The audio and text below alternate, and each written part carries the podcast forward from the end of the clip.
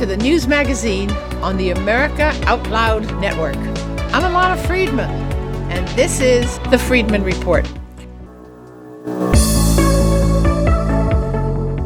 Last week, Robert Mueller gave a surprise and highly revealing speech at the Department of Justice, and everybody has commented on it. I even wrote an article myself that was posted on AmericaOutloud.com. You can read it there.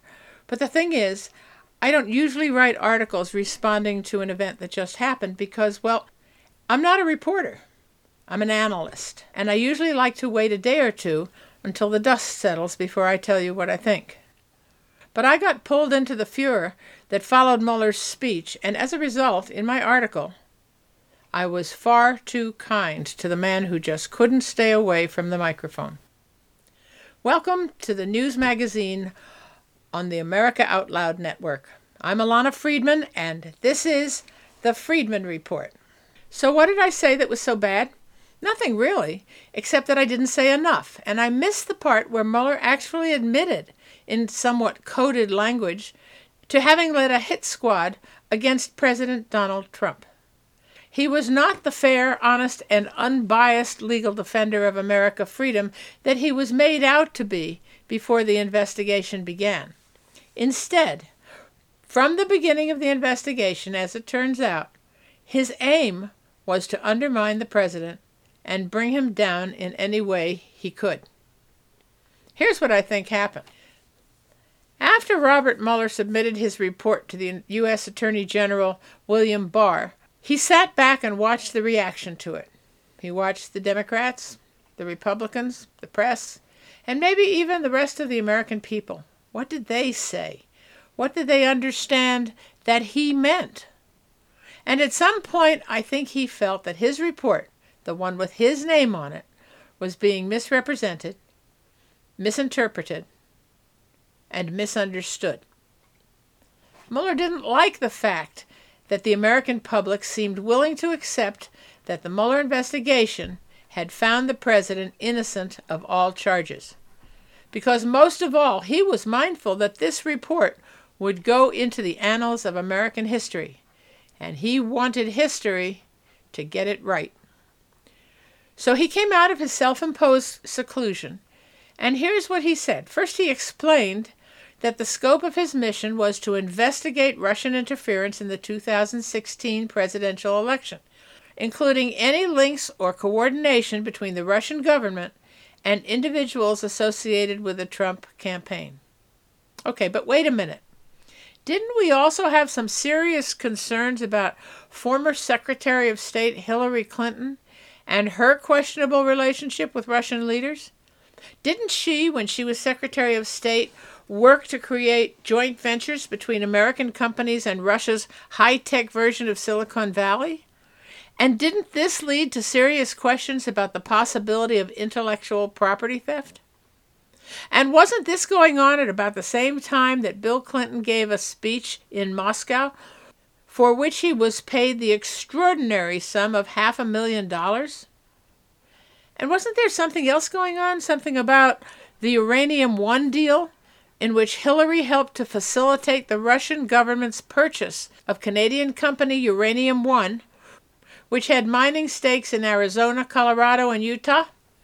Wasn't that Uranium One that agreed to give, quote, not less than 51%, quote, of the company, unquote, to the mining firm of Rosatom, the Russian Nuclear Energy Agency?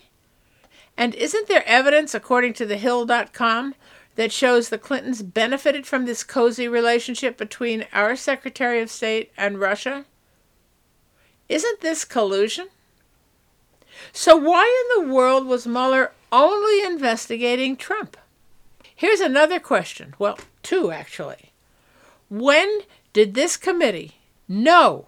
When did they know that there was no evidence of collusion against Trump or his campaign?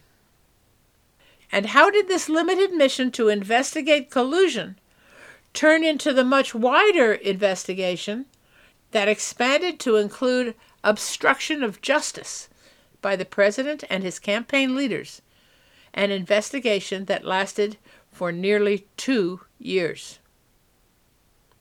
Okay, so anyway, after the investigators found no proof of collusion, with all their fraudulent evidence and their own illegal activities, by which I mean knowingly using false evidence to get the warrants, Mueller said, and this is the key part, and you've probably heard it many times by now quote, if we had had confidence that the president clearly did not commit a crime, we would have said so.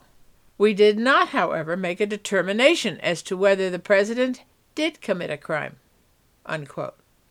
In other words, he said, in effect, if you didn't understand me before, then get it right now by not exonerating Donald Trump from crimes of obstruction. I was saying that there was reasonable concern that he had, in fact, committed such crimes. This was all in the subtext of what Mueller said that day. Another way of saying that, as former Secret Service agent Dan Bongino said on the Tucker Carlson show last week, Mueller has created a new legal standard called, you ready for this? Not not guilty. Got it? Not not guilty.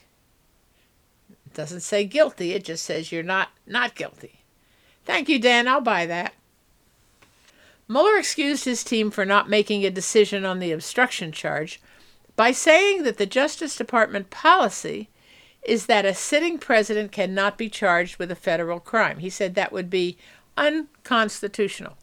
But here's the thing they couldn't prosecute him if they found something, but they investigated him nevertheless and harassed his team anyway. In other words, even if you can't prosecute, go ahead and lay the trap, just in case. Mueller's excuse that a president can't be charged while he is in office was the preamble to saying to us, pay attention to what I'm really saying. The fact that we did not find him guilty doesn't mean that we don't believe he is. So, what are we to infer from all these words? That the team's final report intended to give us the impression that it is likely that the Trump campaign did commit crimes that can be called the felony of obstruction of justice, and that this needs to be looked into further. This was Mueller's parting shot for the president a theoretical kick in the shins. He never did explain why or how in the two years of investigation they could not identify any such crimes. And he also didn't explain why, if the policy of the Justice Department is not indict a sitting president, why did he allow his investigation team to spend so much time and so much of the taxpayers' money to investigate something that couldn't be prosecuted? There is an explanation, of course, but he didn't give it and that is that this was, in fact, from the beginning, a witch hunt. And in fact, it was worse. The investigation was part of one of the biggest political scandals in the history of this country. I, I know I've said that before in my article last week, but it's important. The biggest political scandals in the history of this country. We know that the investigators had already compromised their principles and their policies when they used the phony dossier that they knew was phony, which was bought and paid for by the Hillary Clinton Committee and the DNC. And then the investigators presented that document as though it were verified, confirmed evidence so that they could spy on American citizens involved in the Trump campaign. That's illegal from beginning to end. And I do hope that William Barr will investigate that.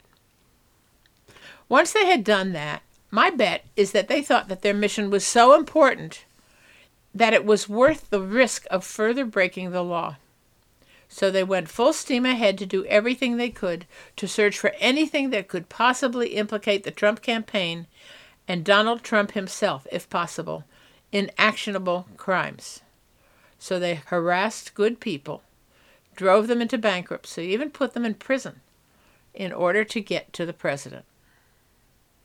But when Mueller went public and made that speech, he revealed what many of us had long believed that from the beginning his investigation and the people who were involved with it were determined to find something criminal that the president had done that would open the door to impeachment or worse.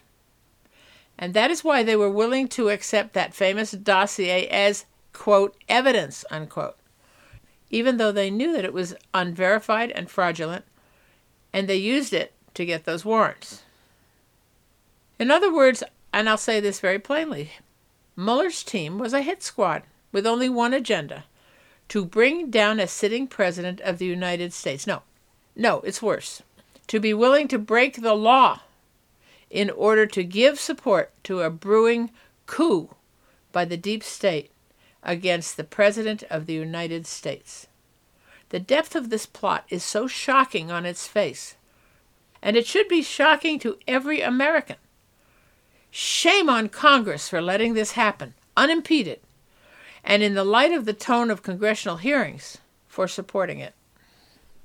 The bottom line is this it was a massive plot to bring down the president, initiated and carried out by some of the most powerful people in the country.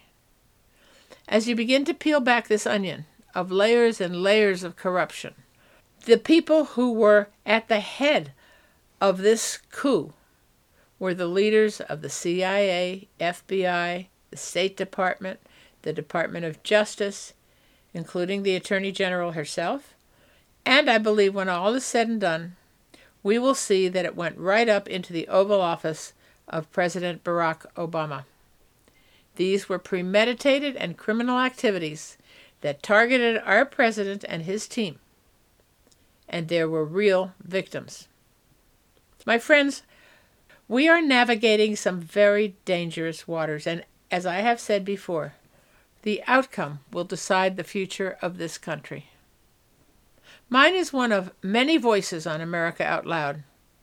It is possible, I believe, that our combined voices, speaking for the America that we love, can make a real difference.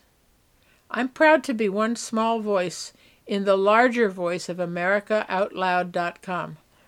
And I hope you will keep listening and reading and supporting this network. We are speaking out loud for you. Now, here's a story that received astonishingly little attention in the news, and I'm not really sure why, since it gave some ammunition to the left that they seem to have more or less ignored or played down. Nevertheless, news it was, and in my view, big news that could certainly change the landscape on the international horizon. The president's negotiations with North Korea's Kim Jong un began with smiles and the hope to an end to the threat of nuclear North Korea, ended precipitously when Trump walked out of the meeting early and without any agreement. That was several months ago, and for a while we heard nothing more about it, only about Kim's continued efforts to join with South Korea and end the state of war between the two countries. Still, the president continued to say promising things about Kim, including the fact that he really liked him and that they, quote, fell in love, unquote. Well, as they say, the honeymoon had better be over because this week, shocking news came out of the Hermit Kingdom that the dictator, Kim, had purged his negotiating team. According to a report in the South Korean publication Chosun Ilbo, Kim Jong un has executed several foreign ministry officials, including his special envoy to the United States. And that was, according to the report, as a direct result of the failure of his Vietnam summit with President Trump. Chosun Ilbo quoted an unnamed North Korean official who revealed that, quote, four foreign ministry officials were investigated and executed at Mirim Airport in March. Unquote. According to that same report, another official was punished with forced labor and, quote, ideological education, unquote. Other purge victims as well, according to a Reuters translation of that article, included one who had helped oversee the working level negotiations between North Korea and the U.S., and even included Kim Jong un's interpreter, who was held responsible for a translation error. My gosh. To be fair, the story has not been confirmed, And other news agencies have been reporting the same story, but with different, significantly different variations in the details. So we will have to wait for a confirmation of the story. Still, those of us who never trusted Kim are not surprised. Without going into too many details, we remember the sickening purge that he carried out shortly after he assumed power. That included the horrible murder of his uncle and mentor. I had doubts when the president decided to try to make a deal with him, but I have so much faith in the president's negotiating skills that I hope for the best. Then the talks broke down, and now this story came out. It will have to be confirmed. But if it is true, and there is enough history that preceded it to make it highly credible, if it is true, then there can no longer be any doubt that what we need with North Korea is not a deal, but a regime change. Kim is a ruler who sadistically murders those people he doesn't like and keeps his people impoverished and starving. He is not a man we should be doing business with. Kim Jong un needs to be deposed and put in prison for life. His government needs to be completely replaced, and the Kim dynasty needs to end. The threat that North Korea in its current form poses to the rest of the world is breathtaking. Its liaisons with Iran, Russia, and China need to be taken very seriously. President Trump made a gallant effort in reaching out to Kim. But if these stories are true about Kim's latest purge, we know what we should have known before. Kim is a thug and a murderer. He is not a man we can make peace with.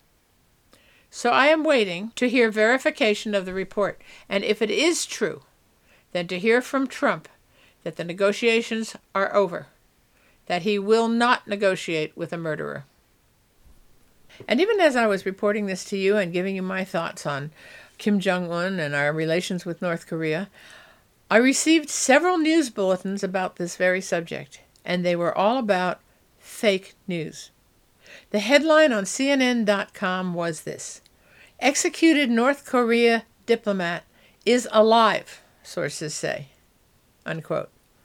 The article was written by Will Ripley and updated as of June 4th and it said North Korea's special envoy to the U.S. is being investigated for his role in the failed Hanoi summit. Kim Jong un's translator in Hanoi also is in custody and under investigation. That conflicts with another report from North Korean state media, which showed that Kim Yong Chol attended an art performance alongside Kim Jong un, and it was accompanied by a photograph of the two men sitting together at the performance. My friends, we're dealing with a flurry of competing fake news, and it is from where I sit impossible to know yet which is true. My own sources tell me that there have been no executions, but that the first report was intended to pressure President Trump. It is true, he said, that several of the people who were named are under investigation, and we will have to wait to learn more about that. Well, we know that international affairs are complicated at best. As the facts become better known, I will be bringing you more. Okay, we're going to take a short break now, but don't go away. I'll be right back with more news and analysis. The Out Loud perspective awaits you in life, love, politics, a healthy lifestyle, your faith, personal development, and living an out loud life on AmericaOutloud.com. Blitzer News and Entertainment Network, where you can listen 24 7 on our free apps on both Android and Apple. Welcome to the new era in communications, America Out Loud Talk Radio.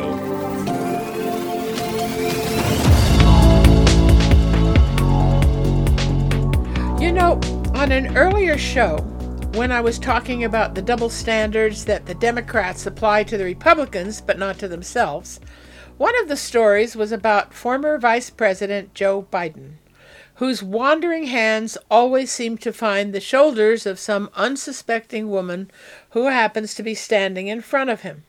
Smelling her hair was apparently not uncommon for Uncle Joe either. But he was never reprimanded or, for heaven's sake, sued for harassment. It was just, you know, good old Joe doing his thing.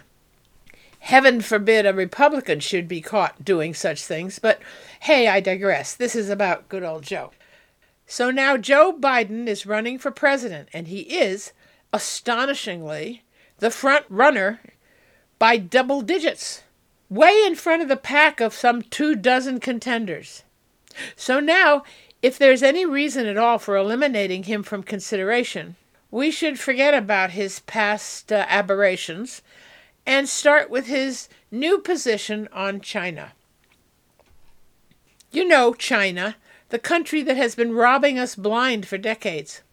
Over the years, China has stolen an average of $500 billion worth of technology a year, using it to build new products and then competing with the companies that spent millions to develop them. Only China is selling their copycat products at highly competitive prices, which means made in China cheaper. IP theft, which includes the use of patents, trade secrets, trademarks, and copyrights, and the technology that they represent. They use them without permission, and they use them in their own products, which they can then sell at an unreasonable profit because, of course, they didn't have to pay for the R&D. This kind of theft represents a huge loss to American companies, who often spend millions to develop their technology. According to the Harvard Business Review, intangible assets, which includes intellectual property, makes up 80% of the value of S&P 500 companies. And the stolen IP by China represents somewhere between 225 billion and $600 billion a year to U.S. companies. The resulting profits from it every year make China the second largest economy in the world. And they are ready to continue to climb until they have overtaken America, which they are planning to do in the next few years. So the president has, correctly I think, placed tariffs on Chinese goods coming into this country and will continue to do so until, among other things, China stops stealing our intellectual property and using it against us. Okay, so here comes Joe. And in a speech in Iowa City on May 1st, he talked about China. And his views were astonishing, to say the least. He said, China is going to eat our lunch? Come on, man. They can't even figure out how to deal with the fact that they have this great division between the China Sea and the mountains in the west. And they they can't figure out how they're going to deal with the corruption that exists within the system. They're not bad folks, folks, but guess what? They're not competition for us. Unquote. Really, Joe? Do you suppose that good old Joe has ever even looked at a recent map of China? Does he know what China has been doing in the South China Sea? Hmm. Does he know, for example, that China has been constructing islands there and claiming the international waters as far out as a thousand miles from its southern shoreline as Chinese territory? And that includes, by the way, sections of international waterways that are among the world's busiest and have also been claimed by the Philippines, Vietnam, Taiwan, Malaysia, and Brunei. In fact, Joe, China's astonishing expansion into the South China Sea covers an area of 1.35 million square miles. Did you know that? And over the past few years, Joe, China has expanded the existing reefs and atolls by thousands of acres. Here's a question for you, Joe. Guess what the Chinese are doing on these newly constructed islands in the South China Sea? Hmm? They promised not to militarize them. So, would you be surprised to know that they have actually put military installations and sophisticated combat aircraft, surface to air missiles, anti ship ballistic missiles, and jamming technology on these islands? And all that was done in spite of President Xi Jinping's guarantee that China's islands in the South China Sea would not be militarized. Imagine that. And then, Joe, our own destroyers have to move through the South China Sea regularly in order to challenge China's excessive claims to its ownership of the waterways. And even as the United States and China negotiate, or bicker as the case may be, the US and the UK have been carrying out what they call freedom of navigation exercises to keep the waterways open and to challenge China's excessive claims of sovereignty. So China has staked out its claim on a massive section of the resource rich South China Sea. So, what does this mean? Well, there's an annual conference going on right now called Shangri La Dialogue. It's billed as the premier Asian Defense Summit. So this year, the United States and China have been arguing over a range of issues including the contested territory in the South China Sea. China is defending its need to defend these islands, which they insist are Chinese territory. Maybe this comes under the heading of, quote, possession is nine tenths of the law, unquote. In any case, Joe, you might want to pay attention to this little bit of Chinese trickery this quote great division between the China Sea and the mountains in the west unquote that you say they don't know how to deal with? It seems that they are dealing with it very well, thank you, and at the expense of the rest of the world. And Joe, there's something else. Have you forgotten the enormous economic growth that China has experienced at America's expense? What about what I said before about their systematic theft of intellectual property that has been going on for decades and has cost America hundreds of billions of dollars a year? Is that okay with you? And one more thing, Joe. You said, quote, they can't figure out how they're going to deal with the corruption that exists within the system, unquote. You said that, right? But weren't you the guy who strong armed the Ukraine in 2016 into firing Prosecutor General Viktor Shokin, who was prosecuting your son? Wasn't it you who bragged about dangling a billion dollar loan guarantee from the U.S., but only if they fired Shokin? Wasn't it you who said, quote, I looked at them and said, I'm living in six hours. If the prosecutor is not fired, you're not getting the money. Well, son of a bitch, he got fired. Unquote. Well, Joe, if you really want to be president, you need to do two things. First, you need to get smart about ethics and corruption. Check a dictionary, then ask yourself if the American people really want a man who bullies his way around, bribing and threatening people to get what he wants. I know you're a Democrat, so the rules are different, but still. And then, if you still think you should be president, and of course you will, because, as I said, the rules are different for the Democrats, you'd better get up to date on the clear and present danger that China actually poses to us in real time. If not in military terms, then certainly in economic terms.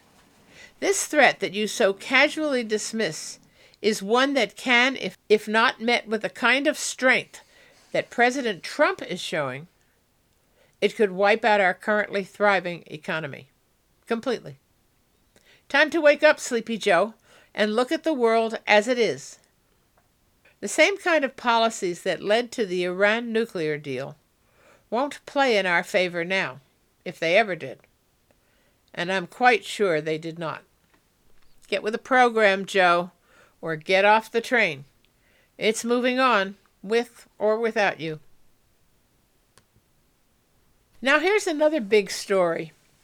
On Friday, May 31st, President Trump announced that beginning on June 10th, the United States will impose a 5% tariff on all Mexican goods coming into the United States, and that the tariffs will increase by 5% every month after that so long as the Mexican government refuses to stop the flow of migrants to the U.S. border. At first, Mexico's president, Andre Manuel Lopez Obrador, seemed offended and outraged. and he allowed himself to lecture President Trump about America's immigration policy. Among a number of ugly things he said was that Trump was turning the United States into a ghetto, which, by the way, shows absolutely no understanding of what a ghetto actually is. And he also told Trump, quote, the Statue of Liberty is not an empty symbol, unquote. No, it is not, Mr. Obrador. But when Emma Lazarus wrote the words, Give me your tired, your poor, your huddled masses yearning to breathe free, she never meant that we should sanction masses of illegal immigrants overwhelming our immigration system, flooding our cities, and breaking our laws the very moment they set foot on American soil. It seems that Obrador has been very happy to allow his country to be a pass through for tens of thousands of people from Honduras, El Salvador, and Guatemala. He even facilitated their travel through the country with little apparent concern, as far as I could tell, for what this was doing to his northern neighbor. So President Trump said, Enough. And he tweeted this quote, I'm very disappointed that Mexico is doing virtually nothing to stop illegal immigrants from coming over our southern border. Mexico's attitude is that people from other countries, including Mexico, should have the right to flow into the U.S. and that U.S. taxpayers should be responsible for the tremendous costs associated with this illegal migration. Mexico is wrong, and I will soon be giving a response. Unquote. And so he did. As soon as he announced the new tariffs, the stock market took a tumble, and the talking heads on every channel jumped on it. Most were, of course, opposed to it, as they oppose everything our president does. But I have no doubt that President Trump is very serious about levying a 5% tax on Mexican goods and on adding 5% every month if they do not start cooperating with us. And I think I think it's a very good idea. Obrador needs to apply enforcement against the endless throng of illegal immigration coming from his southern border to our southern border, because our national well being and security depends on it. So President Trump's warning is timely and deadly serious. And apparently, Obrador understands this because on Monday he appeared to change his mind. It seemed that the Mexican government was suddenly serious about complying with Trump's demands in order to avoid a trade war. At first, there were reports that President Obrador had, quote, hinted his country could tighten migration controls, unquote, in order to neutralize Trump's threat to impose tariffs on Mexican goods. But it was not hopeful when Obrador insisted in the very same interview that Mexico has already enhanced immigration enforcement along Mexico's southern border, and that officials have been working diligently to turn back the endless line of migrant caravans and cut the number of visas they give out and deport known criminals, including MS 13 gang members. This apparent contradiction is probably to be expected in this kind of discussion, and I would expect to see it in any international negotiation, as we do, in fact, with China, for example. Honestly, I think Obrador is walking a fine line, possibly to appease all sides. But the most important and optimistic thing that he said was this quote, We're doing all we can to reach a deal through dialogue. We're not going to get into a trade war, a war of tariffs and of taxes. Unquote. And to that end, American and Mexican officials are meeting at the White House this week they say they hope to come to an agreement before the tariffs are implemented, which means by June 10th. President Trump says that if a deal is not reached, his tariffs will be imposed and enforced. I don't think that's what Obrador wants. But it would be a very good idea if he doesn't stay at the table and reach a deal with the president. This past week saw another horrible mass shooting. This time it was in Virginia Beach. It's something we've seen before, but it never fails to shock us to the core that a man or woman so distraught or angry or confused or driven by ideology would just shoot down innocent people, people he maybe hated or didn't even know? What drives a person to do that? We may never know what drove that man to kill 12 people in that terrible shooting, and it will no doubt happen again in another building, in another city, in another state, in another country. And the victims will be our sister, our uncle, our neighbors, people we knew from church, and other people we didn't know at all. There is, as always, a movement that rises up after every event like this that calls for, that demands an end to gun violence. Heck, I'm against gun violence too. But they always, in what appears to be a knee jerk reaction, they always call for new and more stringent gun laws. I'm not sure that's the answer. And my question to you, my friends, is this is the problem gun violence? Or is it just violence? If a person is ready to use a gun to commit a crime, but a gun were not available, will he or she be willing to use a knife, or a bat, or a rope, a car, poison, or just his hands? Should we be considering whether it is violence that should be a public health problem? and one that should be studied. I have always heard the argument that if you make guns illegal, criminals will get them anyway, and the rest of us will be far more vulnerable without a means to defend ourselves. I've also heard that in neighborhoods where gun ownership is common, the crime rate is much lower than in other areas. I don't know the answer but I also wonder what it is that makes us more violent. Is it the stress in our lives, the loss of communication that comes from attaching ourselves to our electronic devices instead of communicating with real people? Does that disassociate us from the real world? Or is it the games or movies that desensitize us to violence? What do you think? I would love to hear from you with your opinions on this or any other subject that I talk about on the show, send me an email and let me know what you think. Your opinion matters a lot to me, and I think to our other listeners as well. And I think we can learn from each other. Send your email to Ilana, that's I L A N A, Ilana at AmericaOutloud.com. Let's start a conversation. Okay, we're going to take another short break, but don't go away because I'll be right back. I'm going to ask you to go to thewoundedblue.org. That's www.thewoundedblue.org. That is the website for the organization that is the National Association for Injured and Disabled Police Officers. It is a support organization for these men and women who have given so much in the line of duty. We desperately need your help to raise money to uh, get this movement going. And uh, if you are a GoFundMe-er, go to GoFundMe, look up the Wounded Blue, and you can give there as well. But check it out, please, and also check out our film, The Wounded Blue, on Amazon.com.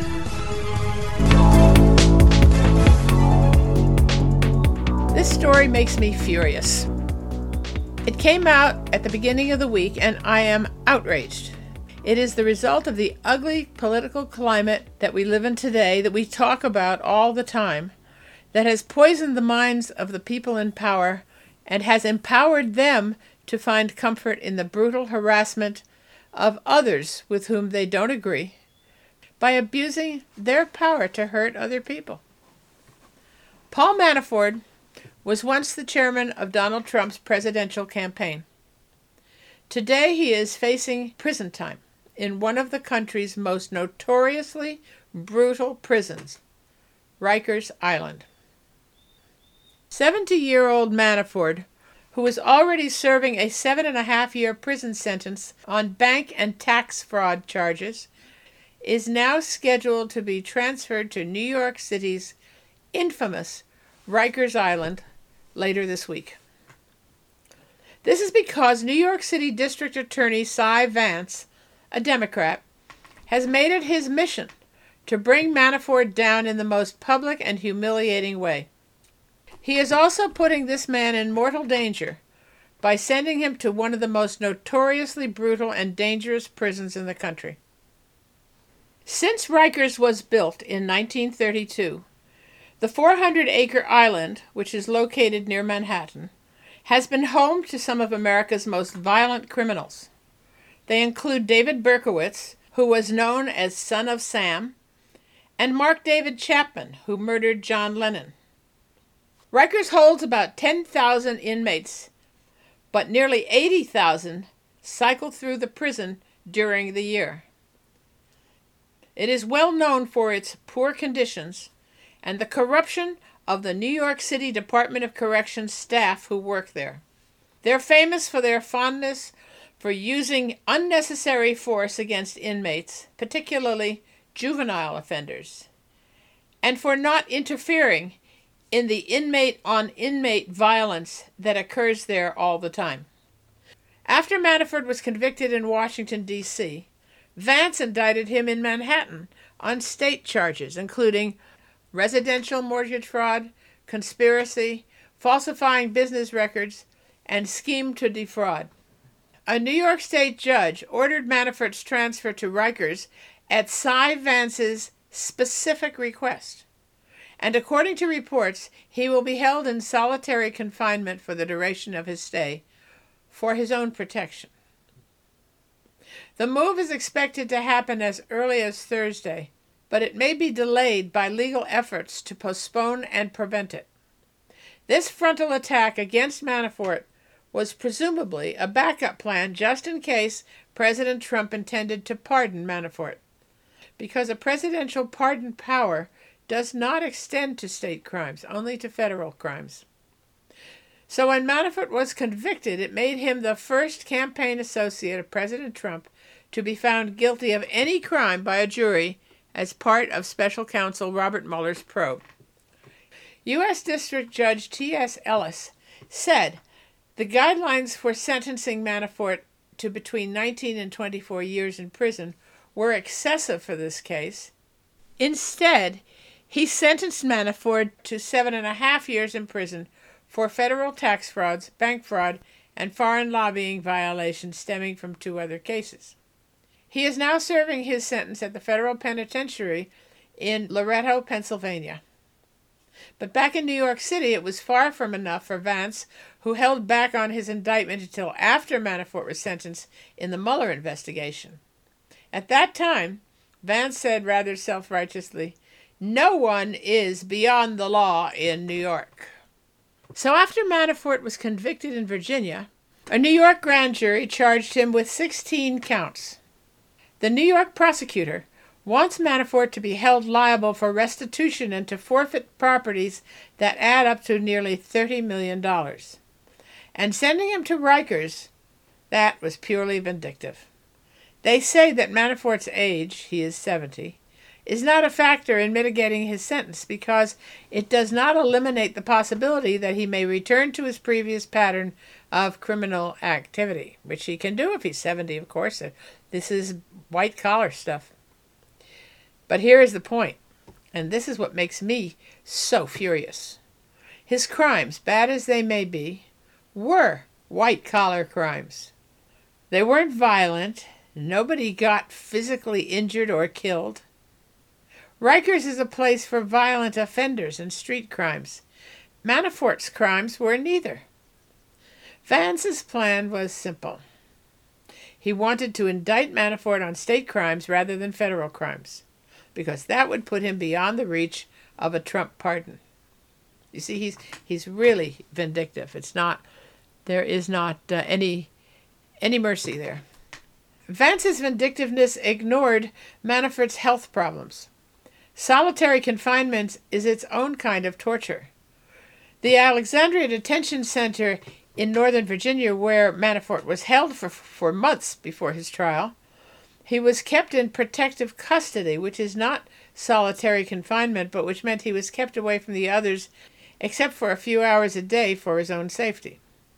Manafort's lawyers said that this had led to a deterioration in his health during the period before his federal trial in Virginia. So, the move to Rikers would require Manafort to be in solitary confinement for his own safety because this is really a violent place. But solitary confinement in Rikers would be much worse than what he had experienced in Virginia. Manafort's attorneys are not asleep.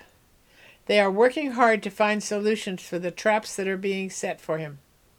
For one thing, the state charges are likely to be challenged under the legal concept of double jeopardy, which prohibits the prosecution of someone twice for the same offense. Now, Vance is the son of former Secretary of State Cyrus Vance, who served under President Jimmy Carter. He is a Democrat who was first elected District Attorney of Manhattan in 2009. He has been strongly criticized for favoring the rich. For example, he refused to prosecute Harvey Weinstein, even though he had confessed, and he was known for harshly punishing the poor and the helpless. For example, he has frequently been accused of hiding the evidence that the lawyers of poor defendants need to defend their clients. Nice. The vindictiveness of this plot against Manafort is vicious and unforgiving. It is also unforgivable. But Vance, who has built his career on his icy lack of concern for those who fall under his jurisdiction, and also by building his political security in the right places, he is in a good place for the moment. Justice will not likely come for him any time soon. But what he is doing to Paul Manafort is cruel and evil. It's inexcusable. And it is my hope that somebody will stop it before the consequences are irreversible. And here's an interesting story about how the nation's courts have been playing fast and loose with the president's agenda by preventing him from carrying out his executive orders. This has happened time and time again over the last two plus years. It all started with what was erroneously called Trump's Muslim ban. In 2017, President Trump wrote a succession of three executive orders that banned foreign nationals from seven countries from visiting the United States. These countries were breeding grounds for terrorism. The list included five predominantly Muslim countries, hence the name the Muslim ban. But the object, he said, was to keep potential terrorists from entering the country in the large swell of migrants seeking asylum. All three of the president's executive orders were stopped by the courts. The object, he said, was to keep potential terrorists from entering the country, lost in the swell of migrants seeking asylum. All of the president's executive orders were stopped by the courts, one after another. Then in June 2017, the U.S. Supreme Court agreed to hear a challenge to the third of President Trump's executive orders. In the end, the Supreme Court upheld his third executive order.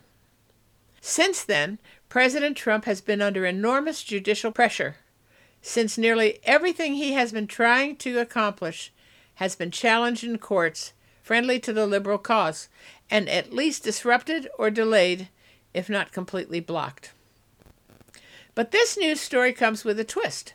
It's about a district judge who supported President Trump's legal position and upheld the president's effort to use emergency military funding to build the border wall. So here's the story Washington, D.C. District Court Judge Trevor McFadden threw out a lawsuit that wanted to prevent Trump from reallocating military funds to help build the border wall. And the judge's reasons are good fodder for discussion. If only the right and the left could actually discuss these things. The judge's reasoning was that this was a political dispute, not a legal one, and that therefore the politicians who filed the lawsuit had no standing to make any legal case. See, that's interesting. When Congress refused to fund the border barrier which Trump had promised to the American people, the president declared a national emergency along the southern border and unilaterally reallocated $6.7 billion from other projects to the border wall. Nancy Pelosi accused the president of, quote, stealing appropriated funds, unquote. But Judge McFadden ruled that the case, quote, presents a close question about the appropriate role of the judiciary in resolving disputes between the other two branches of the federal government. The court declines to take sides in this fight between the House and the President. Good for him.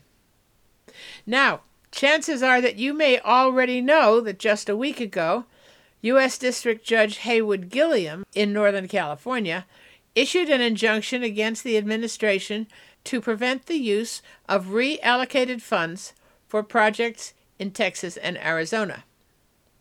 So here we have it. The business of judge shopping is no joke. Judge Gilliam in California was appointed by Barack Obama, and Judge McFadden was appointed by Donald Trump. Does that matter? It really shouldn't, but it clearly does. A recent article in the Washington Post reported that federal courts have ruled against Trump administration policies at least 70 times in the last two years. That is unprecedented, and is probably because there is so much antagonism against this president that his opponents will challenge him as much as they possibly can. But consider this a judge should be impartial, and his or her judgments should be guided by the law, not political opinion. Unfortunately, it doesn't always work out that way. The Ninth Circuit Court of Appeals, for example, has been the go to court when it comes to protecting a liberal agenda, and it has been called the most liberal court in America. A number of high profile cases against Trump have been brought before the Ninth Circuit Court. They were brought there because of the likelihood of a favorable decision. And here's why. This district is very large and encompasses nine mostly liberal states. So there are multiple options when choosing that court in which to try the case. And if you have the right to file in any one of those states, you can have your case heard in the Ninth Circuit. Here's one landmark case, for example, which favored a tiny minority of one against the rest of us and helped to give the Ninth Circuit its reputation. It was the case of Newdow versus U.S. Congress. In this case, it came before the Ninth Circuit Court. Michael Newdow, on behalf of his daughter, challenged the recitation of the U.S. Pledge of Allegiance in public schools in Elk Grove, California. The court found that the practice of leading students in the recitation of the Pledge of Allegiance, the Pledge of Allegiance, amounted to an unconstitutional establishment of religion and an unlawful interference with Newdow's right to educate his daughter in accordance with his own religious beliefs. Wow. But what about the rest of us? Isn't my child entitled to the same rights as Newdow's daughter? Where does my child's right end and his daughter's begin? Because I want my child to recite the Pledge of Allegiance every day, and I believe that this is one nation under God so I'm happy to have her say that too.